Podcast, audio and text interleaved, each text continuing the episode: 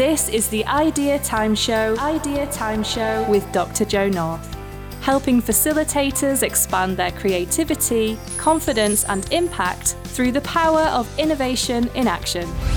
Gain confidence as a facilitator, confidence with the technology, and confidence with your content and event design. Tune in every week for practical tips, strategies, and interviews that will accelerate your personal and business success. And now, here's your host, Dr. Jo North.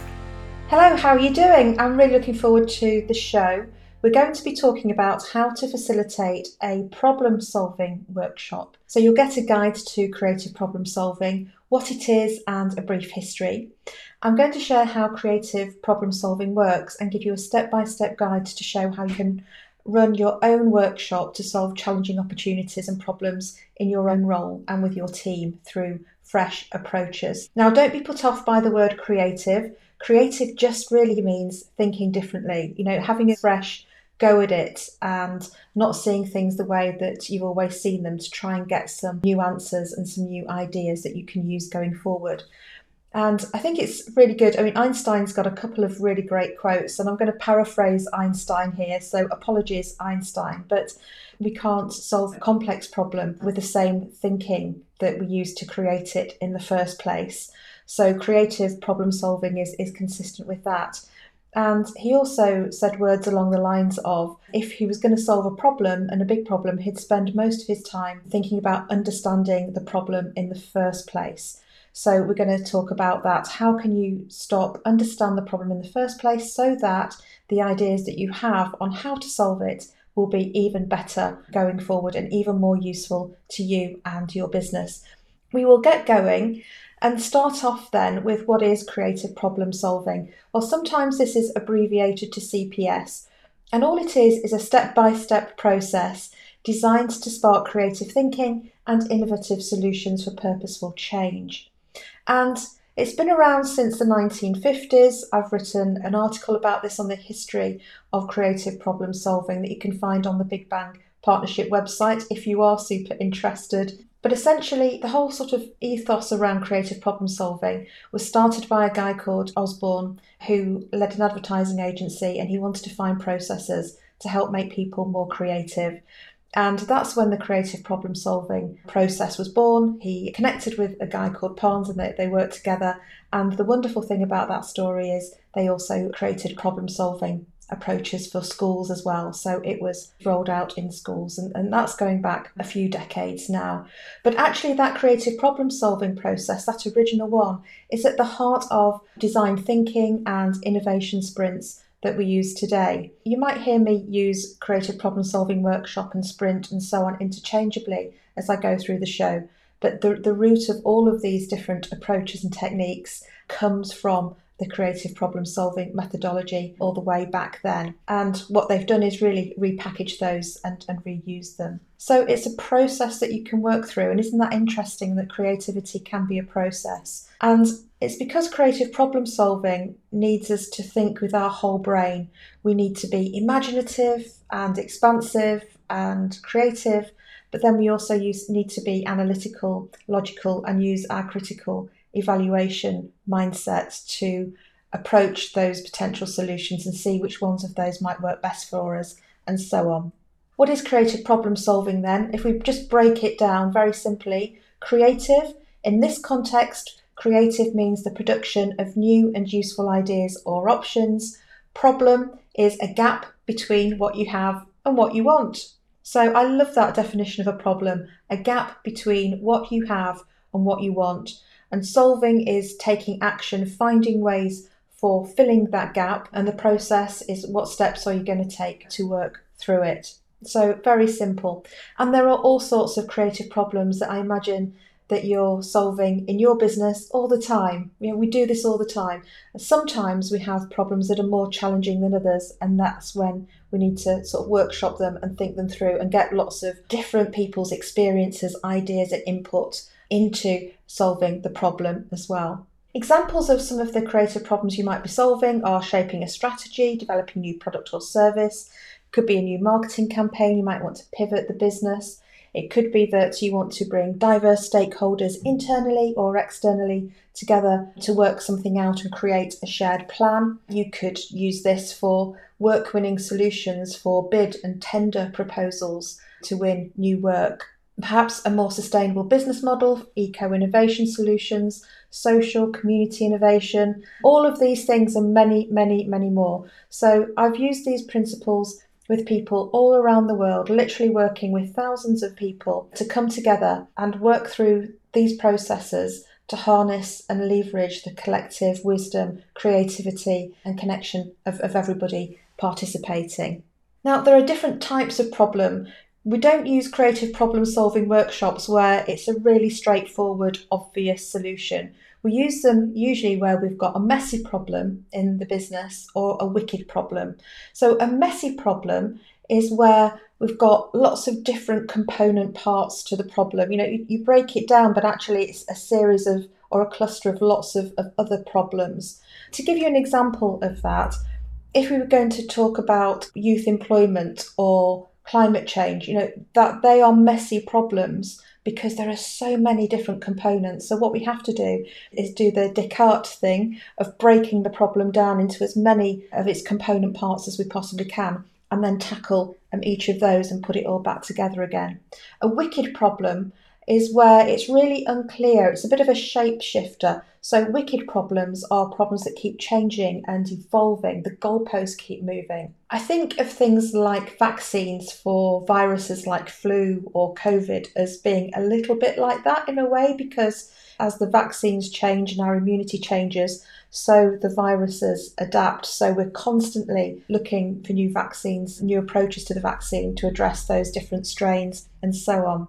We're using this creative problem solving methodology where we've got messy problems, there are lots of different bits to them, we need to break them down, work on them, put them back together again, or when the problem is quite complex and shifting and, and unclear and we need to make sense of it. Because with these problems, it's no good waiting and thinking, well, you know, it's just too difficult. It's going to be on the too difficult pile. Maybe it'll get better. Maybe it'll get easier. Sometimes it does, but most of the time it doesn't. So we have to face into it and work out not necessarily a perfect solution. Then there doesn't have to be a perfect solution out there, right? But a solution that's going to work best for us, pragmatically for us in the business environment that we're in. So, in order to do all of this stuff and to facilitate it, you'll need to be open to new things. So, coming in with the right mindset, stretching thinking, getting comfortable with having ideas that might seem a bit out there and a bit different, a bit risky. Tolerance for ambiguity, because when you're in a problem solving workshop, things could go in all sorts of different directions, and it's about giving them a go without closing things down too easily. And also a tolerance for complexity, because the types of problem you'll be working on you might have loads of information, that you might have things that seem contradictory or competing views and competing perspectives. So it, it's really about being prepared for that and being in the right mindset for it so that you can work through all that complexity and do a lot of sense making and help other people in the room with you, virtual or physical, on that sense making journey as well. So here's your creative problem solving workshop journey.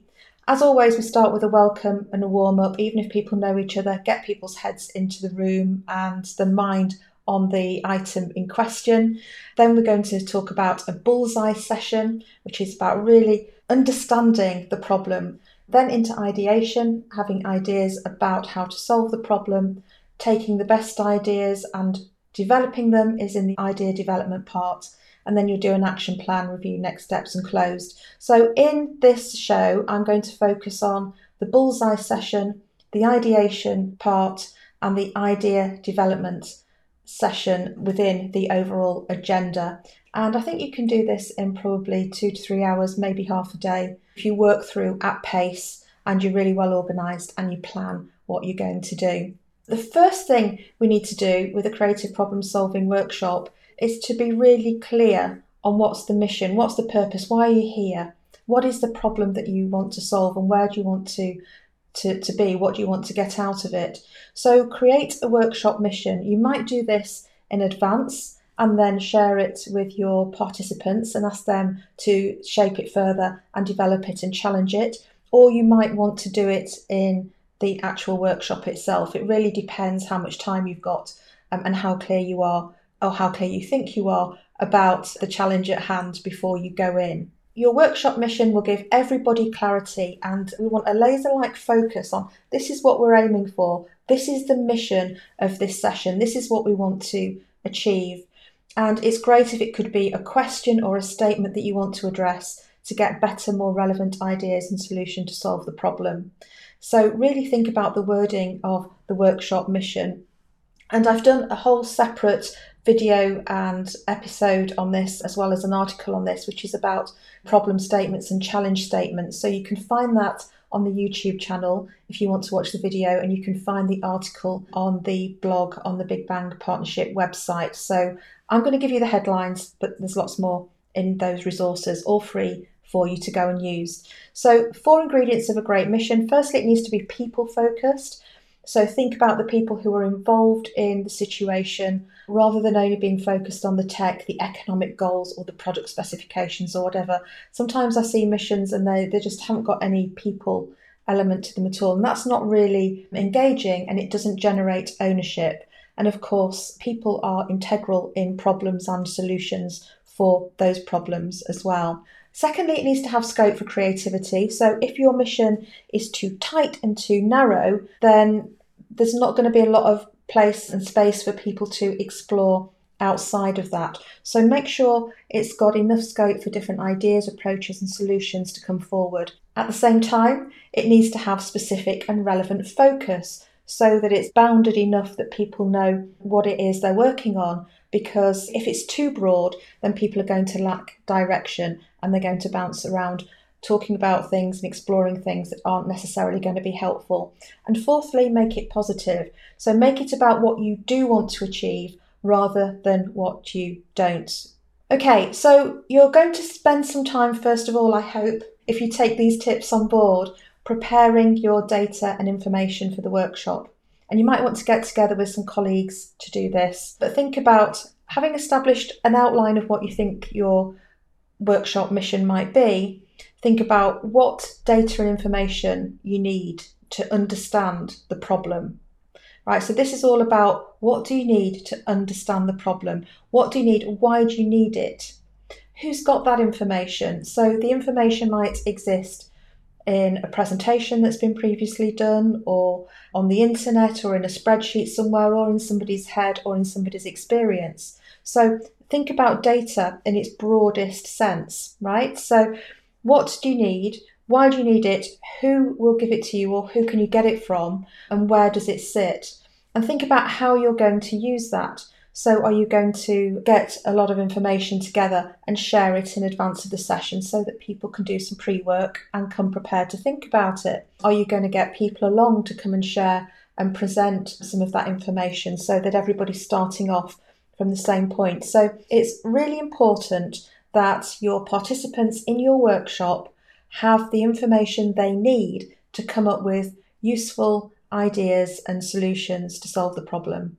So now we're into the workshop itself. Step one is the bullseye session. So after you've done your welcome and warm up, you really now need to get people targeted and, and focused on that problem or challenge mission that you've created. You're also in this session sharing a knowledge base. So you're making sure that everybody has got the knowledge that they need you're starting to get people collaborating around the room and developing a deeper understanding of the why, the opportunities, the constraints, you know, the, the, the, different dimensions of the current challenge. And you can do this through data, experts, and research based on the work that you've just done. And I'm going to share a number of tools that you can use, like lightning talks, experts, user or customer interviews, to help you with this bullseye session. One option that you can use, and I really like this, is lightning talks as long as people are properly briefed.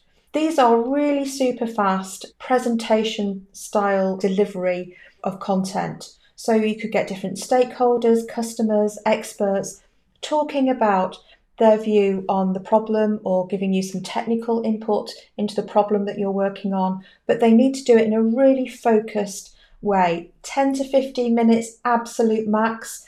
We're not talking about lengthy presentations here, slide after slide after slide, right? So, really, really nice and pacey with a clear, focused message that's been well considered. For a good lightning talk, you need to brief the lightning speakers in advance and make sure they're really clear because it's different from a standard presentation in that it's more concise and it's a bit pacier, it's much more focused. Sometimes I'll ask a few people to give a short lightning talk of five to 10 minutes each to give different perspectives or to share different areas of expertise. Expert interviews is a nice alternative or a nice complement to use with your lightning talks to share information and get people up to speed and knowledgeable about the problem. These rely on stories and experiences, and sometimes you might want to have a panel, maybe, of, of experts or key stakeholders or customers, or a mix of those, or you might want to do it on a one on one basis. But the goal of this is for the people listening, the participants, to gain insights from the expert's perspective. Now, while they're doing this, I like people to listen actively, so not just sitting and passively listening, because they'll be having all sorts of, of ideas and, and thoughts, some of which might be really helpful. So I ask them to write those down and use sticky notes using the How Might We method to capture those as they're listening to the lightning talks or expert interviews. I'll come on to that now. How Might We is an innovation question where you're getting people to think about possibility. So, how means that the answer might be out there, right? So, gets them thinking that this is possible. Might is okay, the answer might not work. There might not be a solution along this, that there could be or there might not be, and it doesn't matter. Yeah. So, it gives people space. They don't have to be correct, if that makes sense. And the we is all about teamwork and collaboration. It reminds people that everybody's in this together.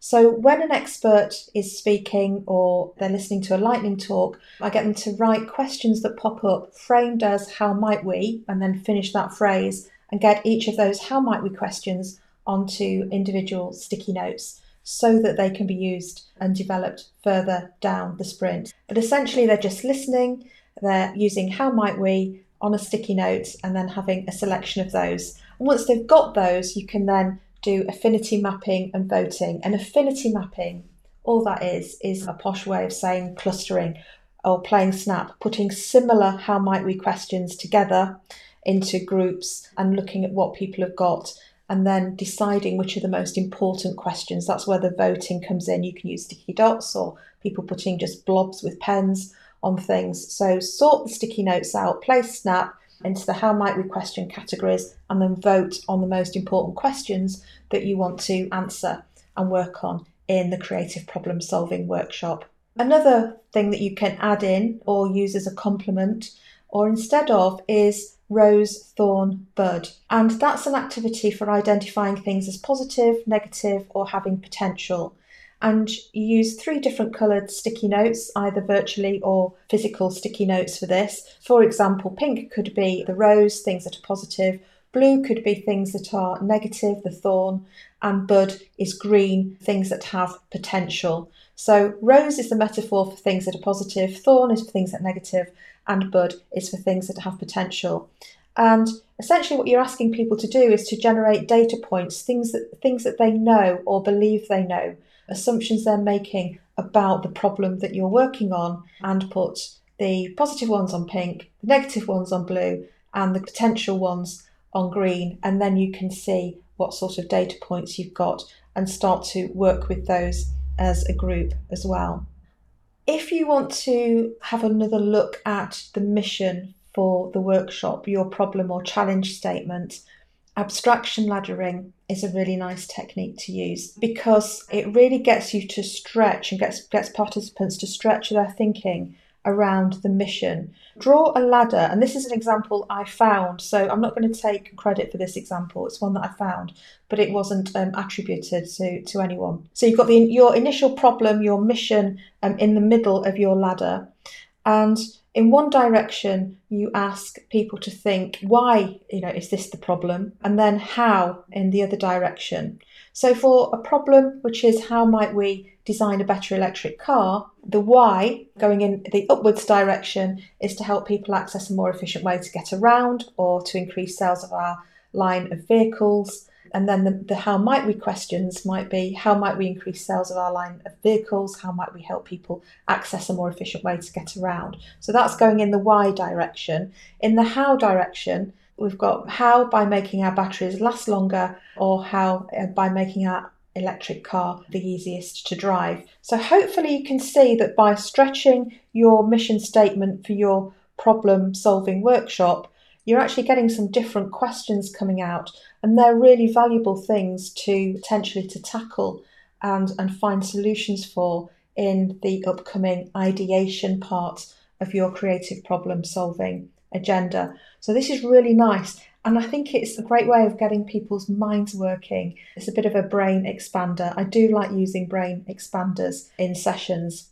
Finally, another option for you. Remember, I said I'm giving you a whole toolkit of different options that you can choose from so that you've always got different versions of things. You're not doing the same old thing over and over for every business problem or challenge that you've got. You've got different approaches so you can be disruptive with people in a good, creative, and positive way.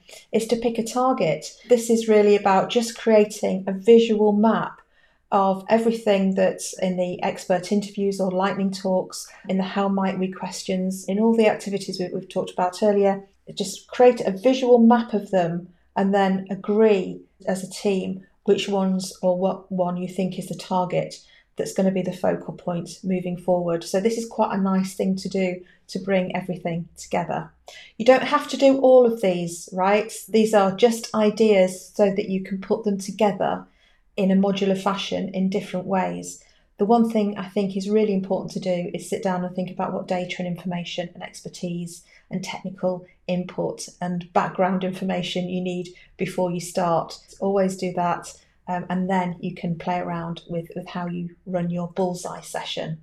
So that's the first bit of the agenda, and the next bit in your toolkit is for the ideation stage. Ideation, of course, simply means coming up with ideas. And in creative problem solving, we separate having ideas from evaluating those ideas. Because if we are trying to evaluate ideas as we have them, then we get in our own way and we're using different bits of the brain and it's just not great. You know, it, it shuts the, the thinking down. So let's have loads of ideas. And then when we've had loads of ideas, that's the time to stop and do the evaluation. And we'll do more of that in stage three, which is idea development. Okay, on with ideation. The purpose of this is to generate ideas and potential solutions. We're going to talk about doing things like sketching and other idea generation activities. One thing that you could start with, some of these are also used in innovation sprint processes, but you could ask delegates to think about a comparable problem. So, where has a similar problem been tackled elsewhere and, and solved? And how can you transfer some of the learning from how that was solved into the problem that you're trying to solve? I've mentioned this example before, but I heard at uh, a wonderful maritime event I was involved with, I heard Steve Rader speak, who's uh, got his own consultancy and also works in collaborative innovation at NASA. And he talked about the example of a potato crisp and how the excess oil in the production process is shaken off through vibration, but that was causing damage to the potato chips or crisps. So a call was put out to see how could did anybody know how to get the excess oil off a delicate item like a potato crisp without damaging it. And the solution actually came from a musician and it was about using sound waves. So the, the person who made the suggestion of using sound was a violinist and, and understood all about acoustics and sound waves and, and sound technology. And that was a really viable solution, right? So usually someone somewhere has solved a similar sort of problem to the one we're working on. It might not be identical, but we can learn from what they've done. So look for things in other industries, other fields that you can transfer that across. So get people doing that, talking about that. This is one rare exception where I do like people to use laptops or newspaper. I often ask them to use newspapers, but laptops and so on, so they can do research. And then for them to get their ideas together through a process called boot up note taking. So just really getting their ideas, warming up, thinking about what they've researched, and so on before you get them going on Crazy Eights.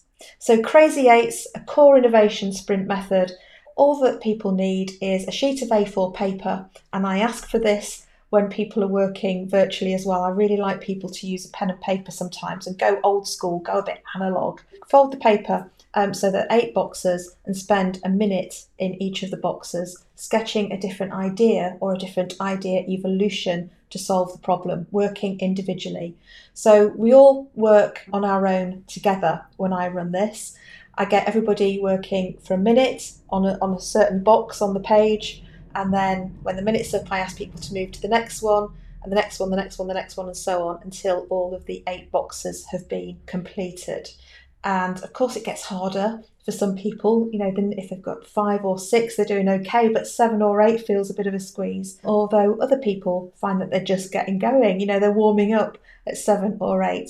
So it's a really fun thing to do, and it's a way of getting at least eight ideas per person in your creative problem solving workshop. And then I asked them to create a solution sketch. So to take the best ideas from the Crazy Eights, they can work individually, in pairs, in small groups, and talk about the best ideas and then collaborate to create a single number of solution sketches together. So this is about taking the ideas they're most interested in, creating a sketch showing how it would work, adding in notes, and really aiming to create something which stands alone and is self explanatory. So somebody could pick up the solution sketch, have a look at it, look at the drawing, look at the, the notes that go with it, and understand what the solution is all about and what it's proposing. So let's just run through that again. You've looked at comparable problems that have been solved elsewhere that are similar to yours and got some ideas from that, and people have, have thought about that in their boot up note taking. Then you've run the let's all work on our own together with the crazy eights, eight times one minute, one idea box per minute. And then taking the best of those ideas in small groups and combining them into solution sketches, a solution sketch or two per group, so that's really nice self explanatory summary with drawing and writing. Now, the drawing, I know some people, you could say some people don't like drawing, but it's really good for getting the brain going. We're doing explanatory drawing, and it's not about being great at art, it's about communicating an idea, it's about communicating a concept. So it could be a flowchart or a storyboard, whatever you think works, but it, drawing with a pen and paper does get people's brains thinking differently. And if you've got groups working virtually, of course, they can do that on the whiteboard as well, on the virtual whiteboard. And then it's about sharing all of those and picking the ones that seem to have the most promise and the most potential to solve that mission, that workshop mission that you created and shared and evolved at the beginning of the session. You could forget all of that, all of that process from the comparable problems all the way through to solution sketches and voting, and just ask people to do a simple mind map of ideas that they've got for solving the problem. So, this is another nice alternative. You put your problem statement, your mission in the middle, and then ask people to think really expansively as many ideas as they can around that in terms of how to solve that. A nice, more structured version actually of a mind map is the lotus blossom technique. It's got lots of boxes that you open out and out and out. It's very simple but really effective and it works in the same way as a mind map, only as I say, with a bit more structure. So if you're interested in looking at that, on the YouTube channel, there is a video all about how to use what is the lotus blossom technique and how to use it. It doesn't take long to watch. And again, there's an article on the Lotus Blossom on the Big Bang Partnership website under blog. You can just search for it, just put Lotus Blossom in the search within the blog, and it will come up for you. You could use something like five whys, getting people to explore why there is a problem in the first place, what's causing it, uh, you know, asking why over and over and over to get to the root cause and start thinking about how to address um, some of those root causes with different ideas as well. You could think about what's helping with the problem and what's hindering, and how you can proactively use the things that help and how you can get round or blast through or overcome the things that are hindering as well. Okay, now step two is how can you proactively use those things that are going to help? Write that down. And how can you overcome or get around the things that are hindering you and, and ask them to do that? So you've got all of these loads and loads of ideas. At this stage, if people are having ideas, then please do get them to write them down and say them. And again, we're not critiquing yet, we're just getting all the ideas down. Scamper is a nice one for the right situation as well, for the right type of problem. So, Scamper is an acronym, it's an innovation classic as a tool, and you essentially use each of these words that form the Scamper acronym to think about how you can use them to, to generate other ideas. So, SCAMPER stands for substitute, combine, adapt, modify, put to other uses, eliminate, and reverse. So, what if we were to substitute something else for this? What if we were to combine? We could put this and this together. What if we adapted it a bit? What if we modified it? What if we did this with it instead, as in put to other uses? What if we eliminated these things entirely? What if we reversed it and did it the other way around? It's a great activity for getting people to think about the shape of it and how they might tackle something in different ways. I find this is great for product development, tech development, engineering solutions, where there's something tangible that you're working on. You could do loves and bugs, ask people what they love about the way things are operating now and what bugs them, and what they could do to make the most of the loves and what they could do to overcome the bugs. So this is a nice alternative to help and hinder. Loads of ideation activities there in the toolkit. Finally, we're on to the third stage, which is idea development. We've had lots of ideas, now we need to select the best of those and develop them into workable solutions. So, this is about prioritization, it's about testing those ideas and bulletproofing them as well. So, if you've got loads of ideas, a really quick way to sort them out. Super simple impact effort matrix. So you've got effort on the bottom axis, so if you imagine two axes, and impact on the vertical axis from low to high. So things that fall into high effort, high impact are major projects. Things that are low effort and high impact are nice quick wins. So we'd like quick wins and major projects, but the fill ins, the things that are low effort and low impact, yeah, they're, they're just a distraction. We don't really want to be spending time on those. And thankless tasks, even less so, they're the things that are high effort and have a low impact. So you get your delegates to sort them out and put their ideas, and then that they can drive out where they see the priorities and focus on working on those. So sorting those ideas out is key. And then for those ideas, it's a really good thing to get people to think about well, what's the minimum viable proposition? If if we were going to actually do these ideas for real, right, what's the minimum workable solution that we would need? What an MVP is, it's about getting an idea off the ground really quickly, effectively, and efficiently so that you can get it out there, test it, and learn from it. Think about what your solution must have if it's to solve the problem that you've come into the workshop to do. Think about what would be nice to have and what it must avoid. And then what this helps you do is it, it helps you to avoid scope creep, right? So it keeps it nice and focused so you can get the solution moving really quickly as a team. The other thing that is really important for strengthening solutions is making sure that the assumptions that people have and the beliefs that they've got about whether or not it will work are based on good stuff or, or not. So, assumption surfacing means getting the most promising idea and listing all the reasons why they think it's the best choice so that those reasons can then be tested. It could be demand, deliverability, the financials, and other. You might have some categories that you share with them and ask them to give as many reasons as possible why they think this is the best solution so that the next step is then to ask them to write counter assumptions against all of those. So they're thinking about all the reasons that something is going to, you know, why something is going to be the best idea. And then they're challenging themselves on whether or not those reasons still stack up. And it's just a great one to do. If you are about to present a business case or a business plan or something like that, and, and you know, you're making a strong case for something, think about all the assumptions you're making and then think about all the counter assumptions so that you can uh, just really test those and also be prepared for any questions and different perspectives that other people might have. And then you can design trials. So, having identified all of those assumptions and done the counter assumptions, decide which one's are most important. think how you're going to test them, what actions you're going to put in place. Is there any investment that's going to be needed, and how long you think it's going to take when, when the target completion date is?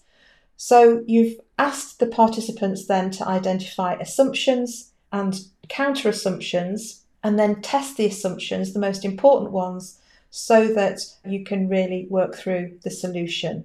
And you'll get knowledge and you'll learn how viable the solution is and how well it's going to solve the problem that you started off with in the mission for your workshop. Well, there's loads there. Um, I hope that was okay. I know there was a lot, but I do like to give you different versions so that you're not just stuck doing the same old thing over and over again. But if you follow that process and you use the different elements in the bullseye sessions, the ideation, and the idea development and put them together, then you will get I think, and based on the evidence that I've seen over many, many years and thousands of people, you will get better, more useful solutions to the business problems and opportunities that you're working on. There's more free stuff over at bigbangpartnership.co.uk slash resources, and I'll see you next time. Bye for now. Thank you for tuning in to the Idea Time Show, brought to you by Dr. Jo North. Don't forget to subscribe to our channel and access more completely free resources at bigbangpartnership.co.uk forward slash resources. We'll see you next time.